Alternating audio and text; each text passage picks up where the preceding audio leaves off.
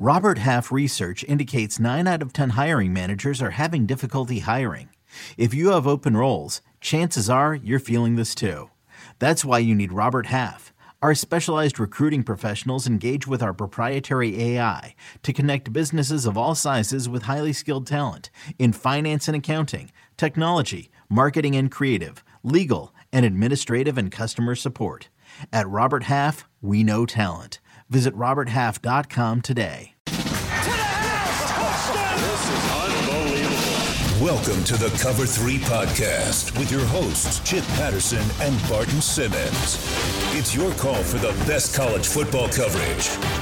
From National Signing Day to the National Championship and everything in between, CBS Sports presents the Cover 3 Podcast.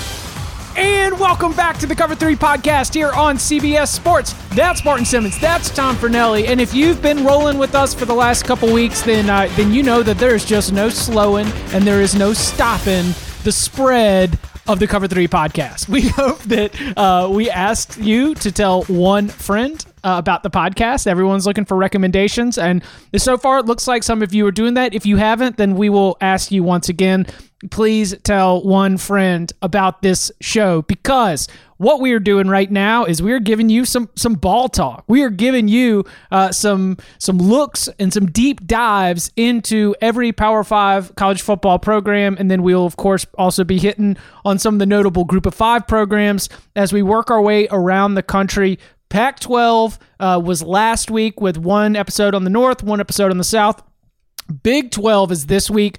We will get to that, plus um, some uh, one headline, which actually, in a, a matter of uh, unintended scheduling, lines right up with our episode. But first, uh, as we are, as, as, I like to do here at the beginning of all these shows, just want to check in. Barton, Tom, how we doing, gentlemen? Fine. Uh, Tom, yeah, how how we going? Your how, how's it going in Chicago? Uh, weird because the weather's being just stupid because it was like 83 here the other day and now it's currently 42 but in a weird way it doesn't matter because we're all stuck inside. Right. other than that n- not much has changed for me since we last met. Barton so, how's the war going? The war's you know good days and good days and no what would i say? Bad days and decent days. So the yesterday we went to the park like not the playground, but you know, like a park with like a track, kind of where people run and walk, and little field where we could play. And, um, have you guys noticed that there's a, you know, one of the consequences of this quarantine is I'm seeing a lot of folks out there, sort of with some lightly used workout gear that kind of got a little bit of a funky gait. You know, don't look like the type that's really grooved out their stride through the years a lot of a lot of fresh faces on the workout scene, and and I'm saying that as someone that is literally getting like records workouts every day on my watch just based on the fact that I'm not sitting down all day and and have to like parent for for hours at a time.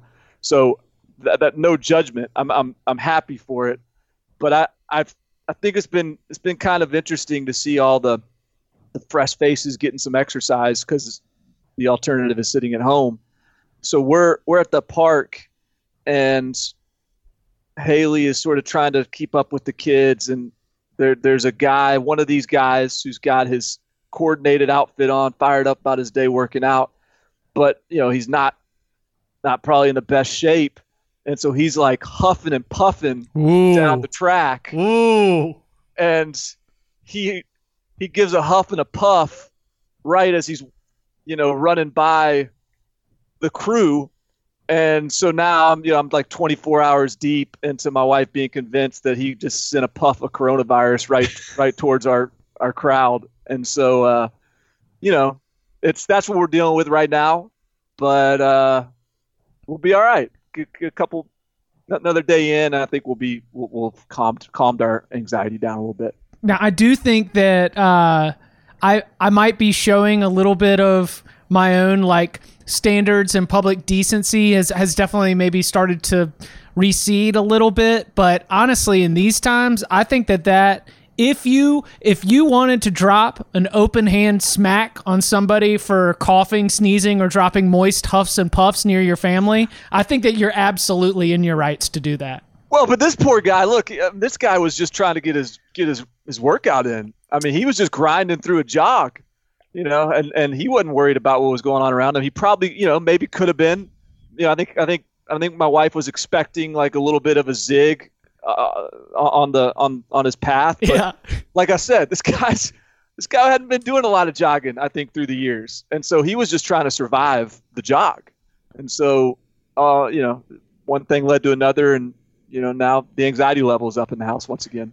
I uh, I can't I can relate to that. I don't know what the difference is. I don't work out enough, and I'm not smart enough with the physio science to understand it. But for some reason, for me, running outside has proven to be immensely more difficult than running on a treadmill at the gym. Gyms are obviously closed uh, right now and have been, and some of it is I just you know in the last couple in the last two weeks, I after taking maybe two or three weeks off, I tried to get it going again.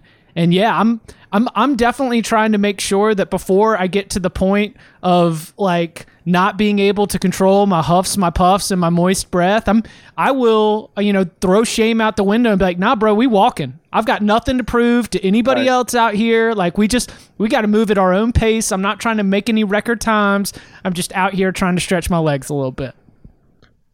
I will just say that as somebody who suffers from seasonal allergies, Oh, the sneeze in public. Yeah, it's like I'm, you know, if I'm sniffing or I have like a little sneeze or whatever, and like the reactions to you are very, very, very, very different. It's like, no, I swear, it's just the, it's just the pollen. It's nothing else. But yeah, I've- it's, Watch for those. Watch where them droplets are heading. That's right. Keep, keep those Yeah. droplets to Oh, yeah. yourself. for sure. Just you know, the elbow of mine is probably diseased. Well, I I mean, I'm sorry. I'm going to apologize to you as a proxy for the people that I've shot nasty looks to. I'm sorry. I can't help it. My head hits on a swivel and I don't even intend it. It's just a it's a it's a reaction to my imagination. It's like gunshots that- went off. yes. Like everybody just turns and looks. It's like what? Yeah, big eyes and a snap of the head real fast. Uh, yeah, so I'm sorry, Tom, and everybody else uh, around Raleigh that I've done that to.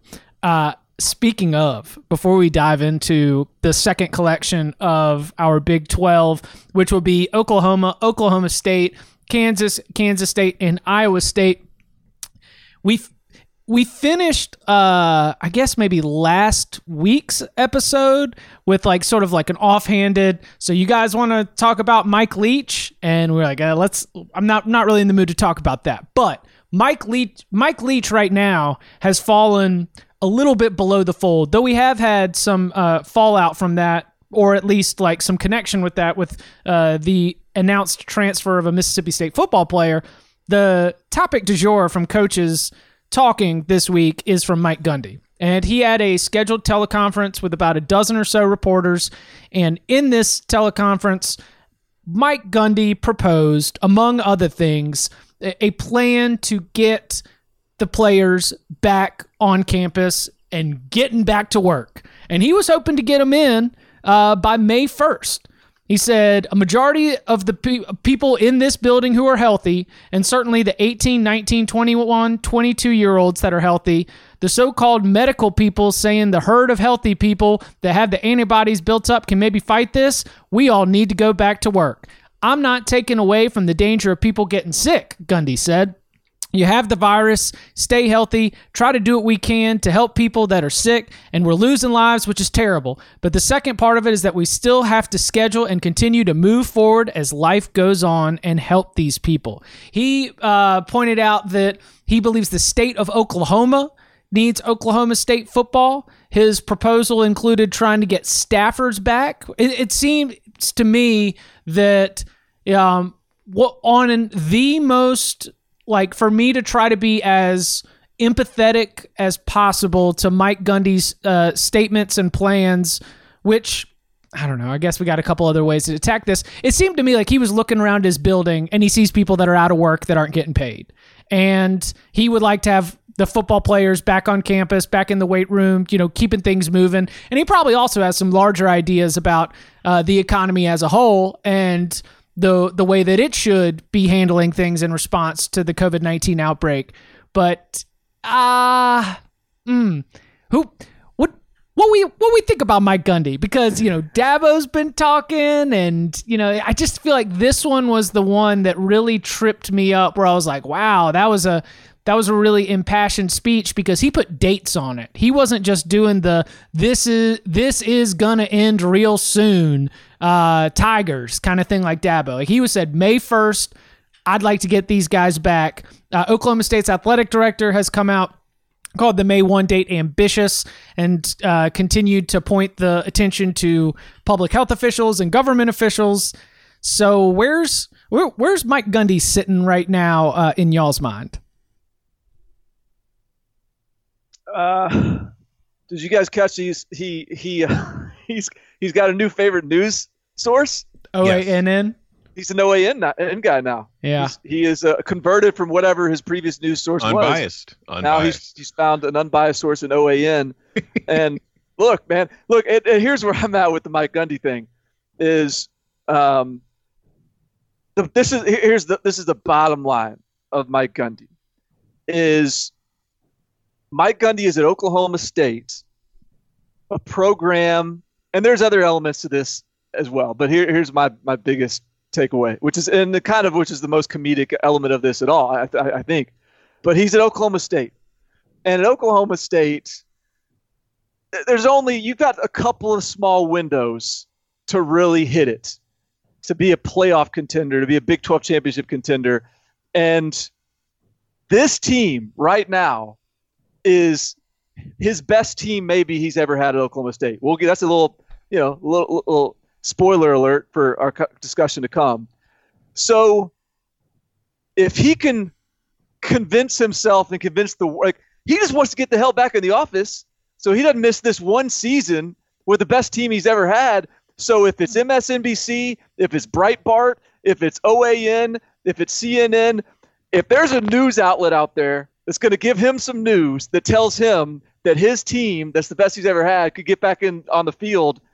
Hey, that's the one he's going to fire up and, and tune into because that, that, he's just like sitting here just chomping at the bit, clawing at the, the walls and the ceilings, trying to figure out how, like, surely, surely the gods aren't going to frown on me like this to where my, my, my shot at the playoffs is going to get spoiled by a dang pandemic. No matter what you believe, no matter what you feel, the most unbiased outlet for news is always the one you agree with. That's right.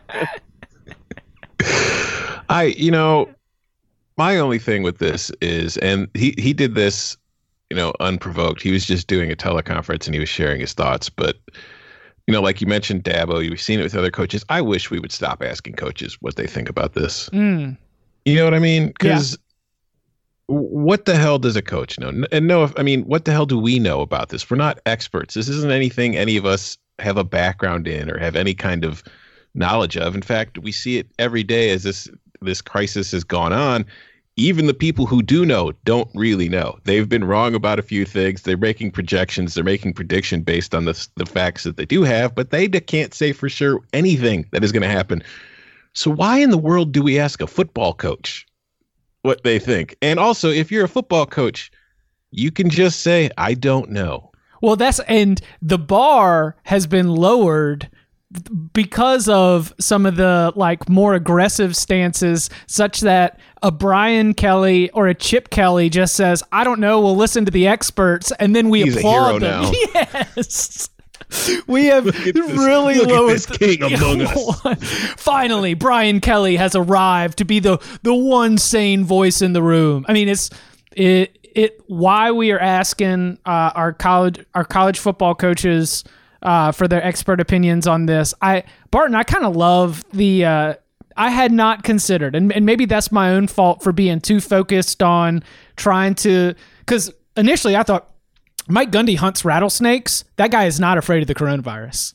Like that guy, that guy absolutely um, believes that there there are any kinds of like home remedies or your body can get through it. The the system will survive. Like he's he's got some he's got some serious uh, he's he's got a very very serious like lack of fear uh, that's built into his brain. But I had not even just thought that he he is so um, focused on the upcoming season, knowing what he's got, that now he's just going to speak anything into existence. Is that kind of what you're saying? Like he's if he can say it, if he can start throwing it out, then then maybe it'll just it, it'll all come together for him. Yeah, and he's you know what? He's probably like I mean he's and if OAN is telling him that the season's going to happen, hey man, you got hey media folk, why aren't you guys listening to OAN a little more? Like let's look at, get a little bit of, of momentum here going for this season getting getting off the ground because I got I got a hell of a team, and, and so and, I, and like it was the other thing about this too is there there's the the balance of our coaches talking to like their how do you balance their role as like a mouthpiece for a state or or you know speaking to a state speaking to a fan base and being able to affect sort of a, an entire community of people and in their, in their behavior. And how do you balance them speaking to their more immediate job description which is their team? And so like even Mack brown got a little bit of pushback on some of his comments about you know his guys better be ready for july 1st you know he's preparing as if july 1st is, is going to be when they can get rolling. And and he didn't even say it as if he was he was more hypothetical in his statements but I, you know I, I was I've been on interviews where I was sort of led to discuss that as if that was irresponsible. And look maybe it is in, in in a broader sense if you're trying to get him to be speaking to this these like large fan bases and and affect their daily behaviors. But in in, in his in his job of his players we always talk about these guys speaking to the to their players through the media. Like all he's really saying is, "Hey guys, we got to be ready if this thing gets going in July. If if we are able to to to start practicing and working out, you better show up prepared because this is going to get season's going to get started with or without you. And so there is that element um, of it. Mike Gundy's statements took it a little bit further than than that, which is why I think he's gotten a lot of heat for it. But th- there's one other side of this, and and the phrasing of it from Gundy was was very uncomfortable and clunky and poorly poorly worded, poorly presented. But he had some line in there about we got to get this thing going and get money th- flowing through the state of Oklahoma Oh, again, yeah. right? Wasn't something like that? Yep. And so that obviously was a you know, the flag goes up for all the unpaid labor people to jump on that, and that was a a pretty uh, that was a hot talking point on on the social media. An easy talking point. So and and you guys are you guys are evolved thinkers. You're progressive uh, minds, and so correct. You feel free to, to to check me on this, but I can't stand it when I look and I, I'm pro player. I'm pro name and likeness. I'm pro free market. I'm not pro getting paid by the school. Like that doesn't make any sense. I don't think. I think, but but I am pro player in terms of, of getting their their market value for sure. Open up the floodgates for that. But when people start talking about the idea of these guys being unpaid labor and getting the economy going on the backs of unpaid labor and these poor unpaid laborers, it drives me nuts because these guys want to play. Like as a player, I, I I I was a player. I didn't think of myself as like being taken advantage of. Now, granted, I was played on a totally different scale, but I would I, didn't feel taken advantage of.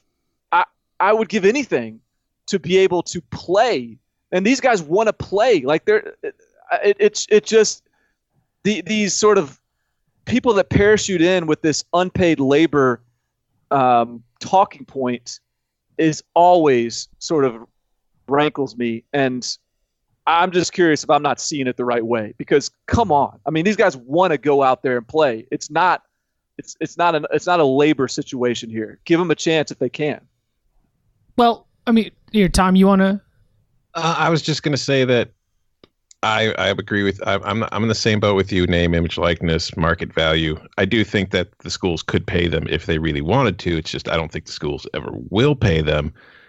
And I I agree that I hate the the fact that when this debate starts, there's only like there's there's two extremes. There's the you know they are they're already paid what they're worth, and then there's the their indentured you know servitude kind of argument. And the truth is very much in between those things. It's a mixture of everything. No, they are not not getting paid. The scholarship is valuable. All the things and all the benefits they get from the schools, not just you know free clothes, but they get fed. They get all this stuff. They get they get dormitories. They get every there's there's a lot of money that a school has to pay per player once they're on scholarship, not just for their scholarship. So there is a lot of benefits and maybe not, you know, straight liquid cash, but they get a lot with their scholarship. They do not get what they're worth. Some nearly. people don't. Some, some people, people don't. don't. But that is not all that different from anybody else. Like we work for a Some company. people get some people get entirely more than they're worth. Yeah. But I'm saying it's like if you look at every industry in the nation, the way that the system is set up, the quote unquote worker typically does not get nearly what they're worth compared to what they help earn for the company that they work for. So in that sense, it's not all that different. That said, at least you know they're getting paid an actual wage. They're getting you know in some cases insurance, health insurance, all that kind of stuff, 401ks, whatever, depending on your job. But there's a lot of jobs you don't get any of that either. So I do think that when you sit and say that a player, a college athlete, is not getting anything out of it, that's uh, that's a dishonest argument. It's a dishonest point to stand on. You're just trying to make a point and trying to win an argument rather than trying to find an answer or a better situation for all involved. Because I do think that exists, and maybe the name, image, and likeness is a push in the right direction, and I think we've pushed in that direction the last few years.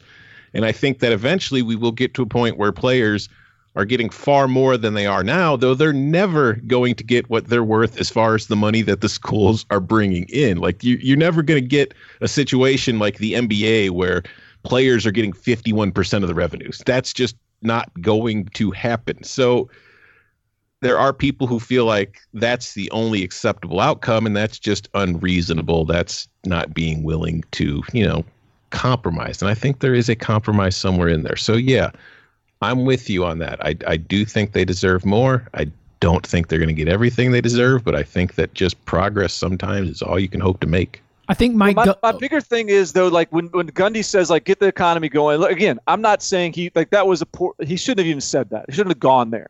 But when he's saying let's get the economy going, let's get some football back in the state again, and people are like that's on the back of unpaid laborers. Like like nice point, million dollar coach, get out of here. Like these, we're not marching these guys into the coal mines. They, they want to play. Like that's my thing. That that's where I that's where I I really get annoyed by the unpaid labor thing is, you know, people like getting acting like as a player you're being sort of taken advantage of in this big way because your name, image, likeness was used in NCAA uh, video games. I was in I was in that game. There was a number three, six three two zero five uh, at safety at Yale, and I was in that game. And uh, like, of course, no, I'm not driving the sales of that game, but that I, You're the reason I bought it. I wanted to like I was it was awesome. Like that was awesome that I could be in that game. It was awesome that I got to play football. I'm not be I'm I'm not like punching the clock nine to five. Like I, I'm choosing to play this sport that I love, and so are these kids. And so let's not act like they're being taken advantage of if if we if we want them to play and that also happens to get the economy going again. I don't know. I- Sorry for the for, for the No, no, no, no. I I I saw Mike Gundy's uh Mike Gundy was trying to stress the importance, the economic importance of football, and he was using the big phrase, the state of Oklahoma. And I would respond well, actually, Coach Gundy, yeah, the state of Oklahoma is one of the places in America where you could argue that this is the biggest show in town. That Oklahoma and Oklahoma State football, from an economic perspective, reach further and deeper into the communities than they do in other places in the country.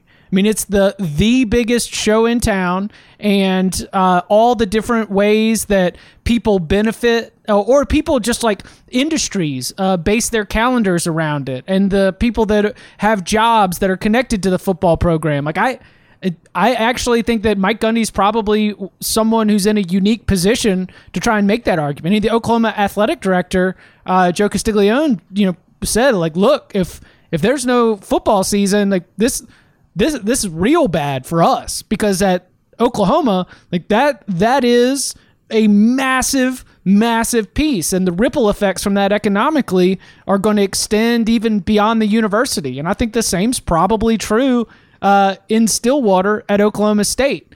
Uh, I, I i saw I saw him sort of again. I he probably has larger ideas about the economy, but he probably is also looking at a staff of what? About how, I mean, how many people do y'all think would work as like outside of the coaches and maybe outside of even like the base level analysts? Like, aren't we still talking about 75 to 100 people that are going to be working in the offices and around the building?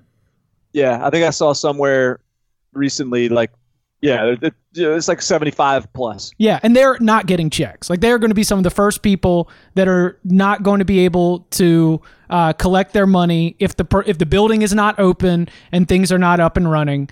And uh, and I, it's it's tough, man, because that is the the the reason why athletic directors are talking about this so much, and the reason why they're trying to come up with all these other plans is it's a massive, massive piece of the way a lot of universities, athletic departments, uh, and everything else do business. Mike Gundy even mentioned in another part of the call, you know, because they've got some of the salaries for those positions not running through the university, but through the football club, right? And so if if those if that money's not there, then they're not going to be able to make those paychecks. I I think Mike Gundy was uh, misguided on a lot of things uh, within that statement, but it, I will say you know, he was he was trying to get big and brash and scary about the state economics in the state of Oklahoma, but I I will give him this that they, they are not as worried about that in other places of the country as they would be right there. So I he's he's at least got a got my attention on that piece of it. I talked to a uh, uh, an assistant coach that had gotten fired last season. His staff got let go, and so he was he's without a job and um, you know, he was planning on just being one of these analysts, and there just may not be as many of those hired this, right. cycle. You know, just like little things like that you don't think about. Um, I don't know. It's gonna be tough. Coming up on the other side, we take a look at the rest of the Big 12, starting with three time college football playoff participants, Oklahoma Sooners. Next. All right, so Lincoln Riley, 12 wins every single year he's been head coach. Just three of them, but eight and one, three straight Big 12 championships, but 0 and 3 in the college football playoff. As we look back to last year, obviously you've got Jalen Hurts coming in. The offense shifts a little bit.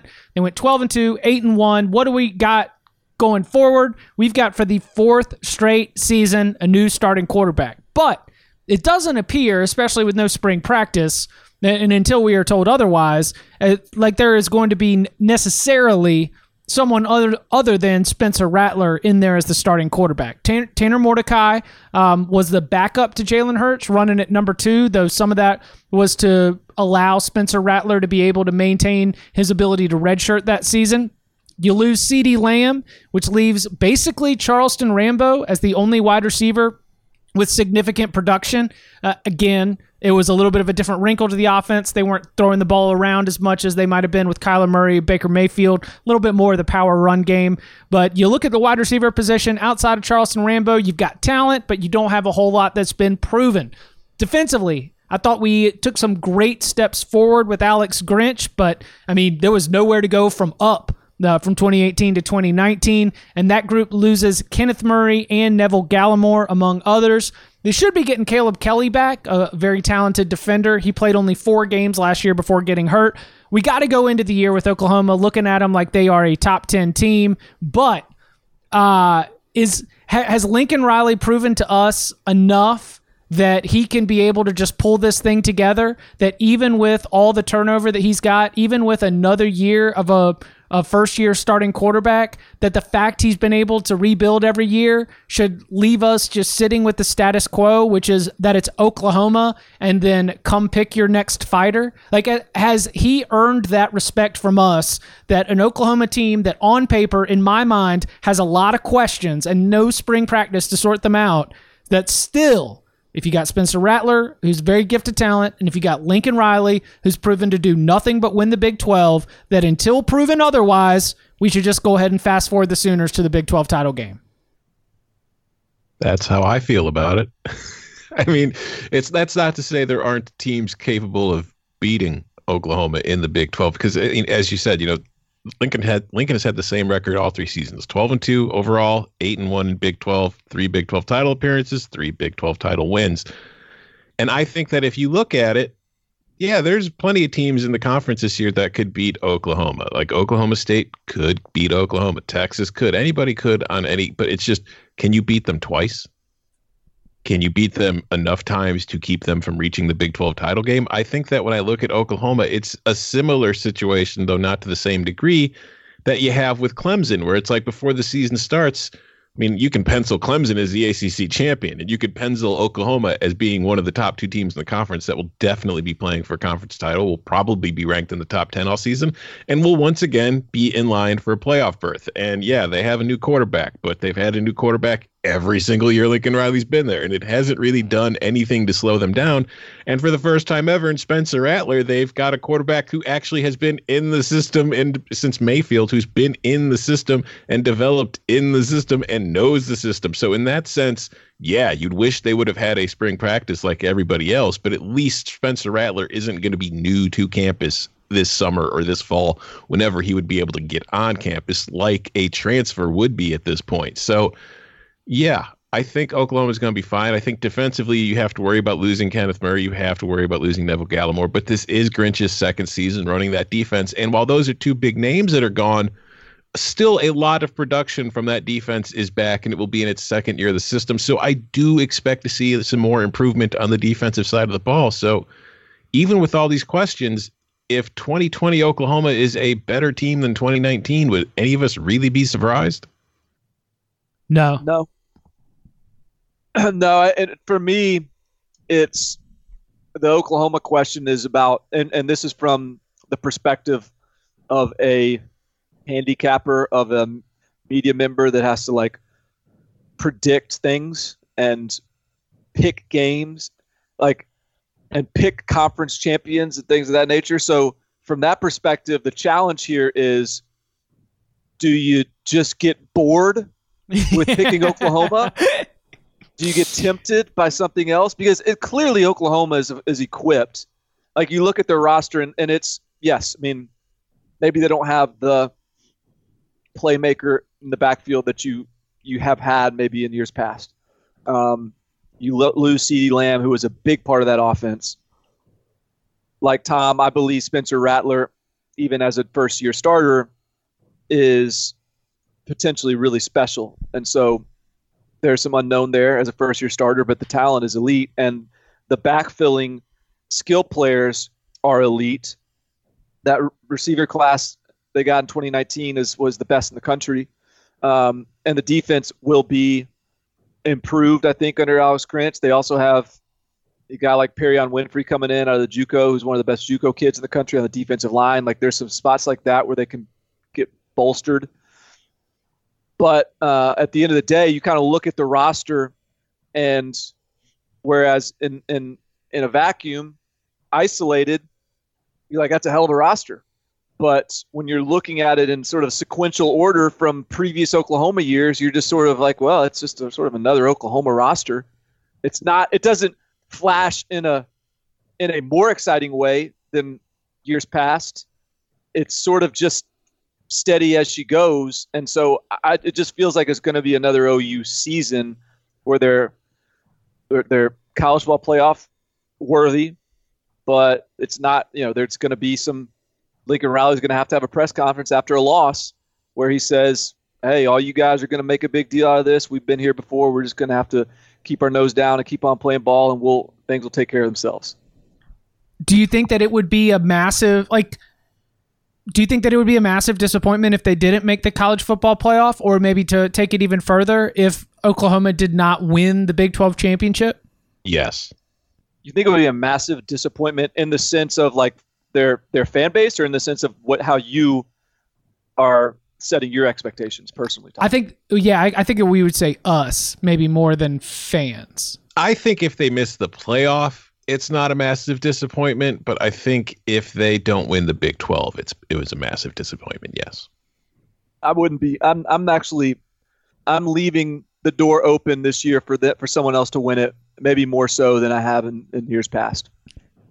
Yeah, I don't. I th- I think that I'm closer to there where I've I just don't know how sustainable it is. I mean, they are Buffalo Billsing this thing pretty hard, and like at some point that that is going to run out. They've e- they've either got to take the ne- they're either going to take the next step or the.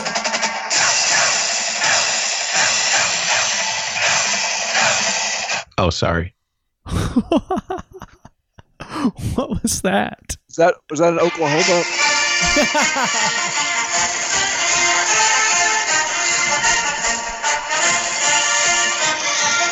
My bad. I just you know, So- oops. So Tom is going. He's like going hard with this OU stuff now. All of a sudden, I I like just think that this is a. I think that there are other. I mean, it was uh, the same way I felt last year. It's Oklahoma, a gap, and then the second best team in the Big 12. And I don't know who the second best team in the Big 12 is. I think I have an idea based on our earlier conversation who Barton believes is the second best team in the Big 12. And I completely understand the reasoning behind it. warming up, warming up. Yeah. I'm just, I'm just not there where I think that that team, despite what it has, is going to improve enough in one off season without spring practice, without any of this stuff to suddenly be able to catch and beat Oklahoma, especially when they have to play Oklahoma in Oklahoma. And that has not been a thing that has gone well for Oklahoma State ever. Well, just playing Oklahoma is something that hasn't gone well for Oklahoma Yeah. State. Yeah. All right. Well, let's let's take it there then. Okay. We've got the returning Big 12 Offensive Player of the Year, Chuba Hubbard, back. Tylan Wallace, one of the most talented wide receivers in college football, injured last year, but uh, he'll be back. And last time we checked in for an update on him, he should be close to full health for fall camp, but then they were going to, you know, sort of slowly work him back in. Spencer Sanders, who looked real good before he got hurt, also back. That is arguably one of the best quarterback, running back, wide receiver trios in all of college football. Now, Oklahoma State last year went eight and five overall just five and four in conference play. And one of the reasons that uh, people are talking about Oklahoma State, I mean, we had a, a podcast not too long ago talking about starting up the national championship Oklahoma State hype. Shout out to uh, Kyle Boone, who uh, tried to listen to that as part, you know, Kyle Boone, Kyle Porter, both also write about Oklahoma State for Pistols Firing, very good Oklahoma State blog. Uh, they threw their computers out the window because we started that podcast talking about Baylor. Uh, all right. 10, 10 starters back on a defense that Mike Gundy had a lot of confidence in. Statistically, about middle of the pack, but I, I think there's a belief within that program that that defense played played all right and is going to be set to be a, a really good unit next year as well. They are number nine in Bill Connelly's returning production rankings. They've got top 20 preseason expectations in the SP plus. Oklahoma State the hype, the dark horse, the college football playoff. Mike Gundy is reading any kind of scientific report that gets his boys back on campus and getting ready for this.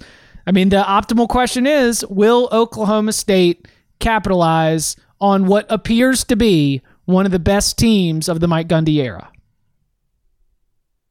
This is the year OAN crowns its first national title champion. The OAN national champions, Oklahoma Oh. State Cowboys. Oh. I, Uh, I'm afraid to even put that as the podcast title, but I kind of like it. OAN National Champion Oklahoma State. yeah, I don't know. Uh, I'll let you make that choice. All I know is th- this. I, I think this team is going to be legit. I, I'm, I'm, I'm bought in on the hype. Spencer Sanders. He's like that's not just in, compa- in comparison. A year two Spencer Sanders versus a year one Spencer Rattler. I'm not I'm not totally convinced I'm taking Spencer Rattler. There, there's unknown with Spencer Rattler, and I think Spencer Rattler's a better quarterback long term. Spencer Sanders was still a four star kid. He's still a talented kid uh, outside of an Oklahoma State offense. Like he's not some function of the offense. He is talented. Now he was. There were ups and downs last year. He was a little boomer bust. You know, you can get a big play out of him and an interception out of him every, play, but he's talented. So he's back in year two. Tylan Wallace back. The, the whole receiving group is back. We know about Chuba Hubbard. Dillon Stoner's back. Guys like Langston Anderson, who were young last year, still really talented. They come up and emerge as well. They get in the Josh Sills kid as a grad transfer from West Virginia on the offensive line. Defensively, Calvin Bundage was supposed to be one of their best players last year. He missed it with an injury. Trace Ford, who is, a, I guess, a freshman last year, I think. Uh, he he was a stud as a young guy that's now going to be improved. So they had a first team All Big 12 safety. I mean, I, I just think Mike Gundy's, you know, a, a good Oklahoma State team might not always be a Big 12 championship contender, but I think this is better than just a typical good Big uh, Oklahoma State team. I, I think, I legitimately think that Mike Gundy is just crawling out of his skin right now with the idea of sitting home and not working with this qu- squad that is is coming together at, at a time where they can really make a run at this thing. So I, I think that this is uh, this is a potential Big 12 championship team.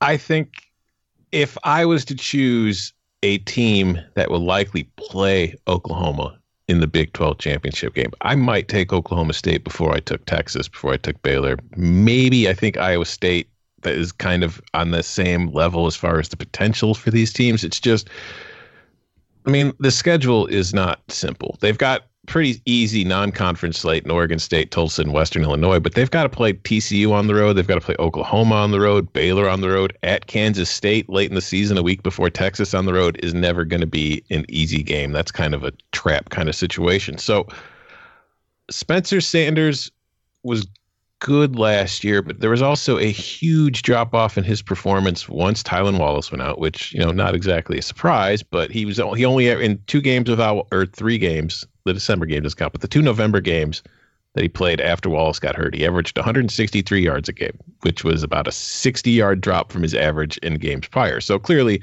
part of that was the offensive game plan changing because without Tylan Wallace, we were going to hand the ball off to Chuba a lot. And that's what they did. But that also tells me that his coach doesn't really trust him very much. And if you look at how he performed in games against, you know, good teams, you kind of see why because he, you know, he threw 11 interceptions last year, most of which came against good teams and it's just I that's typical freshman stuff and I know the potential is there but I don't know that I really consider Spencer Sanders to be that much better than Spencer Rattler at this point if I'm being totally honest. And I think that if you look at Rattler maybe even if Sanders is better yeah Oklahoma State's got a great running back. Oklahoma State's got a great receiver but Oklahoma's going to have great receivers Oklahoma's going to have just fine running backs, and Oklahoma's got a much better offensive line than Oklahoma State's. Oklahoma State's offensive line last year was not bad, but it's nothing special. It was a slightly above average as far as the country is concerned unit if you look at all the advanced metrics. And Chuba Hubbard obviously is able to play well behind them, but I think if you put Chuba Hubbard behind Oklahoma's offensive line last year, my God, look out for the numbers he might have put up. So I just think that the cast around him is not nearly as good as the cast at Oklahoma. And because of that, I mean, this is an Oklahoma State team that lost five games last year. It went five and four in conference play. And I don't know. And it had all three of those guys for most part all year. And I just don't know what happened between last year and this year that's convincing me that this team is suddenly ready to overtake Oklahoma we are lacking for uh, a lot like Trevor Lawrence is a star. Justin Fields is a star. The Trevor Lawrence, Justin Fields, uh, you know, Fiesta Bowl rematch, trying to pit Clemson against Oklahoma with you know Alabama in the mix and Georgia. Like, there's you can start to to put together the names, the faces that are going to dominate the national conversation for the college football season in 2020. But Chuba Hubbard is like your Jonathan Taylor in that he was so explosive and, and such a known commodity that we're just gonna we're just gonna latch onto it. And unlike Wisconsin, you're dealing with Oklahoma State, a team that has um, a, a team that has a, a few less obstacles. You know, Wisconsin in the Big Ten had there's a few more teams where it feels like they got to get over, right? It, feel, it feels like you know they can win their division, but if we're talking about the big picture, Big Ten, Wisconsin ain't running one, Wisconsin ain't running two, Wisconsin at best is probably running third. But you could talk yourself into Oklahoma State making the kind of jump so that they do get into the Big 12 championship game. Now, all that said, I will not be picking Oklahoma State to win the Big 12 championship because it's really, really hard to for anybody to beat Lincoln twice and I, with all, even with all that production back on defense, even with the confidence coming from within that building about that Oklahoma State defense, I, I still think that that group is going to be susceptible, just like everyone else, and that when you put Oklahoma and Oklahoma State against each other, there is a coaching advantage on the Sooner side. I read a uh, pre-spring football preview written on the Oklahoma State athletic site, so obviously it was going to be you know favorable.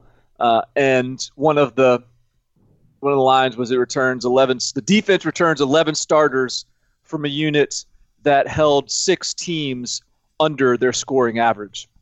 So I, I kind of laughed it's like well it means they let another six or seven get above their scoring average. So and that's about average. sounds like about an average defense.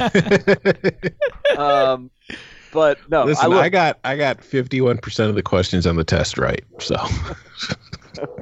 um, so it's it's uh, it's it's not a perfect it's not a perfect pick, and I agree. And Spencer Sanders, I think you're on it, Tom. That Spencer Sanders, I don't think they trusted him last year. So it this the, you know a pick for Oklahoma State is a pick for development.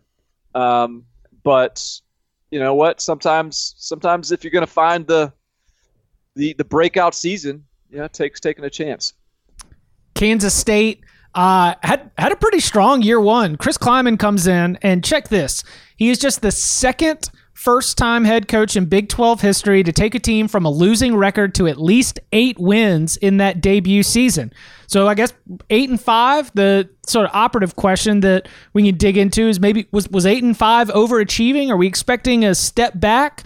Uh, they lost Scottie Hazelton to Michigan State. The safeties coach Joe Klanderman promoted to defensive coordinator. And this is where things get really dicey for Kansas State because Kansas State has to replace all five starting offensive linemen. And for the first time in 31 plus years, Kansas State returns zero starts on the offensive line from the pre- previous season. You do have Skylar Thompson back, who's been uh, somewhat of a steady hand at quarterback. You've got a, a really good all Big 12 tight end and Nick Lenners. Uh, Wyatt Hubert leads a pretty strong defensive line group. You've got Elijah Sullivan at linebacker. Defensive backfield returns four out of five starters. I, I can look at the defense and I can say, you know, hey, look at all these different things. You know, Kansas State, they can be really solid defensively. And if they can hold teams scoring down, well, then they can do that Kansas State thing where they just uh, figure out a way. But can they figure out a way without a single offensive line start back from 2019? Do we expect a little bit of a regression in year two for Chris Klieman? Yeah, I do. Uh, that's a. Like they're basically returned nothing other than like quarterback and tight end. Mm-hmm. Wyatt Hubert on on defense. Like it's just a. They they, they inherited. I think. Look, I don't want to take away from what Chris Klieman did in year one because it was really impressive. But but they inherited a sneaky good situation. Like that wasn't a bad team they inherited. Yeah, sneaky competent team. Sneaky competent. That's a good. Yeah, I like that phrasing. Um, this is just. I think this is going to be a tougher, tougher hill to climb. And I, I just. This is one of those teams that I, as I look at the roster, man, not a lot of, not a lot of jumps out at me. So, look, may, maybe I'm just under educated on what this Kansas State team can be, but this would have been a nice spring ball to to get a little better feel for it because as things stand going into the year, there's just not a whole lot for me to hang my hat on. Yeah, I mean, if I loved the climate higher, I loved what they were able to do last year. It's just when you think of the style of play he's trying to bring to Kansas State, really the kind of style of play that Kansas State has always been, it's been about two things. It's been discipline and being as physical as possible it's really hard to be physical when you have to replace your entire offensive line. That's not to say that as the season goes along, this isn't a team that could improve and an offensive line that could improve. And you know what? Maybe lightning strikes and right out the gate, your offensive line. You've got five new players, but they're great and they're working well together. But that would be a lot more likely if you were able to practice. And again, this is a team that has not been able to practice. So when you look at that and then you look at the schedule, I mean, here are their here's their road slate. All their non-conference games are at home, but on the road in conference play, they have to play at West Virginia, at TCU, at Iowa State, at Oklahoma, at Baylor. How many of those games right now, and that W that West Virginia West Virginia game might be the most winnable, but that's their like their fourth game of the season. So if you look at that, it's hard to see this team winning a single road game. So there's five losses right there in conference. It's I I don't see a way that this team gets back to eight and five. Maybe it can get to six and six and get to a bowl game, but if I would probably take the under on Kansas State's win total right now. I'd probably say that if I was to if I had to bet between making a bowl and missing a bowl, I'm probably taking missing before I take make. Yeah. I think I think that this is an under team because of the lack of offensive line and as as we're looking at the shifting pieces in the Big 12. You know, in in our first edition of the Big 12, we were sitting there talking ourselves into like, well, you know, TCU, that's got to be a team that's going to uh, take a step forward. You know, what what are we going to get out of uh, a Texas Tech team that that we think could have a really explosive offense? Like if Tech if Texas Tech goes up like 17 to nothing on Kansas State, even with the bad defense, Kansas State's in trouble. Kansas State's in a lot of trouble in that game. And so if you're if you're trying to figure out, uh, judging by the stonks, which way that uh, these things are going, I, I, agree with you. I think Kansas State haven't haven't seen a, a, win total for it out yet. And don't worry, late, later in the offseason, once uh, once William Hill gets these win totals out, we'll we'll be all over it here on the Cover Three podcast. But spoiler alert. Uh, no offensive line starts for a Kansas State team that really relies on its offensive line to set the pace yeah, that's yikes. That'll be a yikes, my friend. Uh, on to a team that I'm very, very excited about. I and a couple reasons. Okay, Iowa State went seven and six last year, just five and four in conference play. Uh, the first four losses of the season were by a combined 11 points. Lost to Iowa by one, lost to Baylor by two, lost to Oklahoma State by seven, and lost to Oklahoma by one. Matt Campbell was uh, a big name once again. This is maybe the second straight offseason where he sort of gets dubbed as a, a coach who could potentially be targeted for one of these bigger jobs. But once again, he remains committed. And, and I am going to take a little bit of a leap and wonder if at least part of his thinking is by looking at what he's got and understanding that he has been building towards 2020 as a potential re- really strong step forward year for the Cyclones. Uh, Brock Purdy looking like he is going to be the best Iowa State quarterback since Seneca Wallace, and and maybe he might already be. He's 14 and 8 as a starter, 11 and 5 against Big 12 teams, and he set or tied a total of 18 school records during the 2019 season. We saw a great true freshman breakout from running back Breece Hall during the second half of the season. The offensive line does lose four seniors who had a combined mm-hmm. 146 career starts, uh, and um, that's that's going to be a big big piece of the concern. But I'm looking at Iowa State, and I think that this is a team with top 25 expectations being a reality. Brock Purdy in year three, you know, should be one of the best quarterbacks in the entire country. Uh, is my optimism matched over there on the other ends of the line for Iowa State?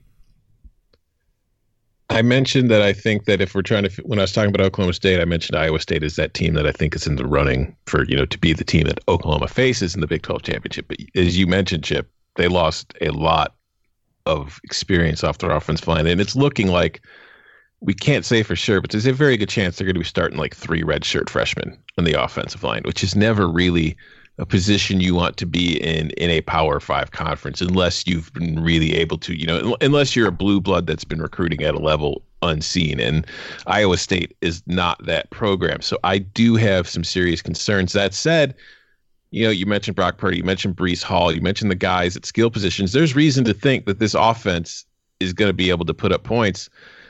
And the defense, while not great, I mean, it's got it's it's it's got starters back. Not everybody. I, I didn't. I wasn't imp- overly impressed with a lot of guys on this defense last year. I think there's a lot of solid players, so I think that is good in a sense. It's just when going through this Big 12 kind of meat grinder where Oklahoma is the clear cut best team, Kansas is the clear cut worst team, and the other eight teams are all somewhat similar to each other as far as talent level and ability. It's hard to think that they're going to get through. Now, you mentioned how a lot of their losses last year were close losses, which you know could bode well for them going forward. You know, maybe just catch a few more breaks, get a little more lucky, and things go go better. It's just how much better can this team be? It went five and four in conference play last year. I think that this is a team that could get to seven and two if everything works out well. I think six and three is probably the best case scenario if we're being realistic. So maybe this is a nine win team if they can go on the road to beat Iowa, but that won't be simple. So I think this is an eight and four team, not all that dissimilar from what we saw last year as far as ability and talent, but just gets a little, you know, doesn't get so unlucky in close games. All right, so Chip, I sensed a very optimistic tone in your voice in in in conveying what Iowa State is bringing back and what they can be this year. So, if that optimism manifests itself uh, like into this team and it is sort of in like it hits whatever your expectation is for it, whatever that optimistic expectation is. What is that record? Ten and like, two. You talking, so you know, so like this is like ten and two optimism. Yeah. So what would you like? How would you feel about this? Would you feel disappointed to uh, to see this team come out with an eight and four record? Eight and four probably would be the floor of where I start to feel really disappointed. If this drops to seven and five, if this if this drops to seven and five, then yeah, that I would say that is a disappointing season. And if I was gonna use big uh, declarative statements to dramatize it, I would say it would be a waste of Brock Purdy's junior year.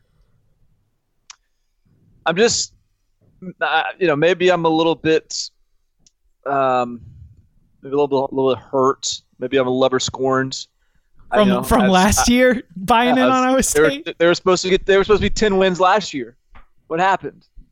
Now all of a sudden I'm looking up and Matt Campbell, who continues to be like you said, Tom or Chip, one of you guys said it, like he continues to be this apple of other AD's eyes. But here we are, and he's gone three and nine, eight and five, eight and five, seven and six. Now eight and five in year two was like, holy cow! Look what he's done at Iowa State eight and five in year three was like, yeah, all right, nice consistency. Seven and six in year four is a little bit. Now you get a little just droplet of did is you know have we been overhyping Matt Campbell? I'm not saying that that isn't a statement. I'm not saying we've been over overhyping Matt Campbell. I'm saying that deep down into the deep chasms of my empty head, there is a little small little echo of like, hey man, did you overhype Matt Campbell? Like, so this is the, that's why this is an interesting year for me. You know, no, not much offensive line coming back. The y'all didn't even mention the tight ends, which might be one of the better tight end groups in the country. Uh, defensively, they do have playmakers on every level. So yeah, there is a lot of reason to think that this team is, is going to be really good. But I don't really know how to feel about this team if it goes eight and four again. I guess in a way, like that's not. I mean, look, if, if Iowa State has just hit three or four years with eight wins, that's still pretty darn good. And so I think you still feel okay, but I'm not there with maybe having a 10 win expectation. Maybe I'm just feeling the feeling the burn of last season. So, uh, I would say, yeah, 10 and 2 is my best case. 8 and 4 would be my like i guess my expectations about 9 and 3 9 and 3 10 and 2 somewhere around there. I just i cannot definitively say out of oklahoma and maybe an oklahoma state slash name that team. I i don't i don't think that iowa state should be losing to more than i don't think iowa state should lose four big 12 games Not this year. Um, I mean, they could though. you know well, I mean? I mean, of course they could. I don't think that that's that. I, I think that four losses in conference is.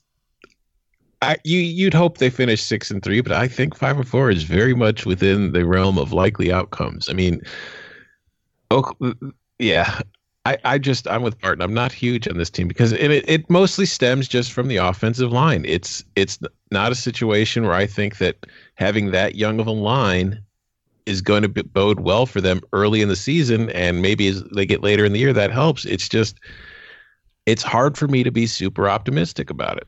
Well, as uh, you know, as I not contradict, but as I come back to our theme of you know what coaches are saying during this time and whether or not we should care or how much value we should put in it. Did y'all see Matt Campbell kind of big time everybody?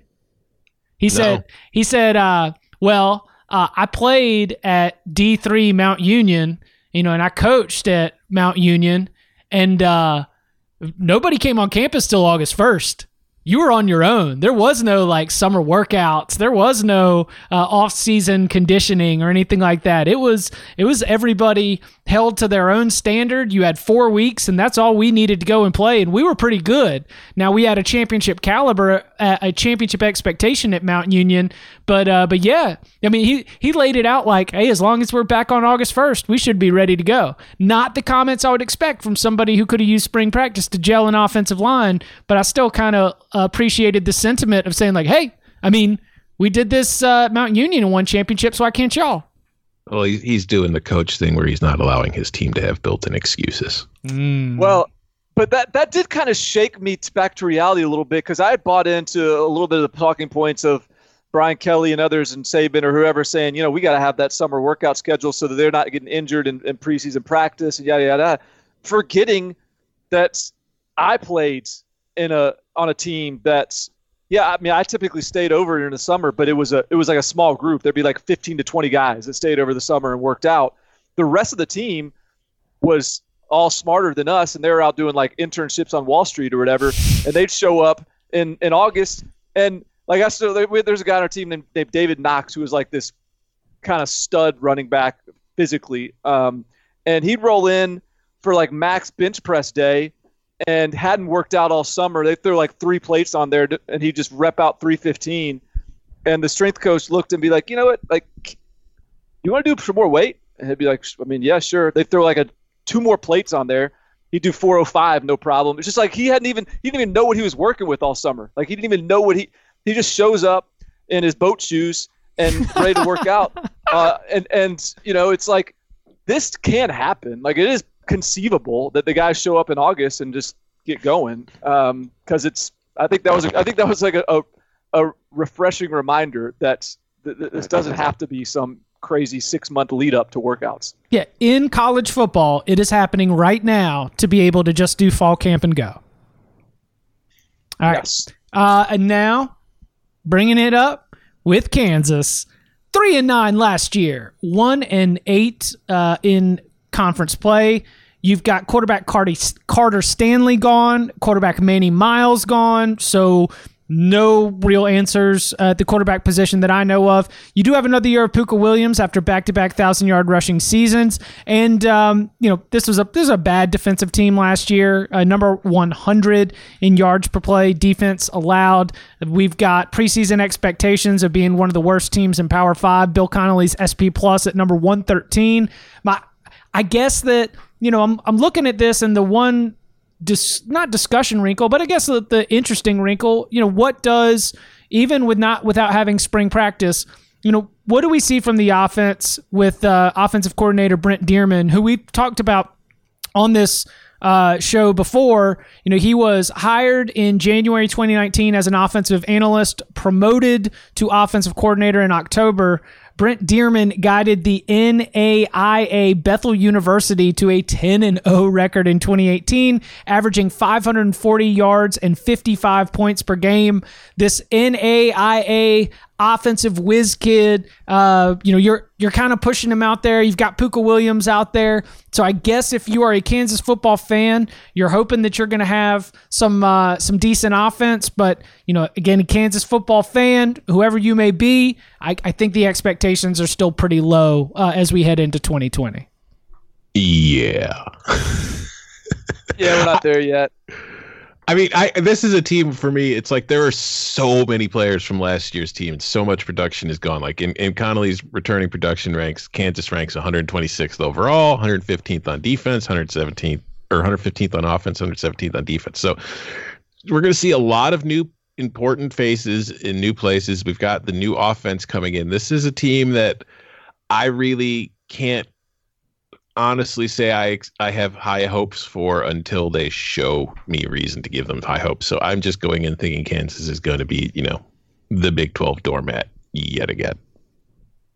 I do think, foundationally speaking, Kansas is recruiting at a pace and a talent level that there there's a light at the end of the tunnel. I think we see them com- more competitive this year consistently. I think the Dearmon as the OC from day one is going to help, but I don't think this is the year. Sorry. And they remind me a little bit of like Illinois in recent years, where it, it's a huge rebuild job. Les Miles has begun the process of increasing the talent floor. It's just it's not to a level where the turnaround is going to be one season. Like Kansas had a very solid recruiting class for Kansas last year in Miles's first year. But overall, it's not like a game changing class. It's a foundational class which you hope to keep building on and building on until you get something going. So to think that Kansas is going to just come in 2020 and improve from 3 and 9 overall and be competing for a bowl game, probably not realistic. You're just kind of hoping to be a little more competent and a little more competitive in conference play. That's Illinois fan Tom Fornelli telling you, Kansas fan, there's light at the end of this tunnel, baby. You'll be beaten. Uh, who would be the Michigan State of the Big Twelve? TCU. Yeah. Yeah, you'll be beating TCU and going to bowl games in no time. Just hang on tight with Les Miles, the hat. Uh, gentlemen, thank you very much. You can follow him on Twitter at Barton Simmons. You can follow him at Tom Fornelli. You can follow me at Chip underscore Patterson. Next week, we turn our attention to the Atlantic Coast Conference. So tell a friend. You got a buddy who uh, he, he or she really enjoys ACC football and you haven't told anybody about this podcast. Maybe you already have. Go and tell them to subscribe to the Cover 3 podcast because those hot ACC takes are coming. Gentlemen, thank you very much. Thank you. Sir.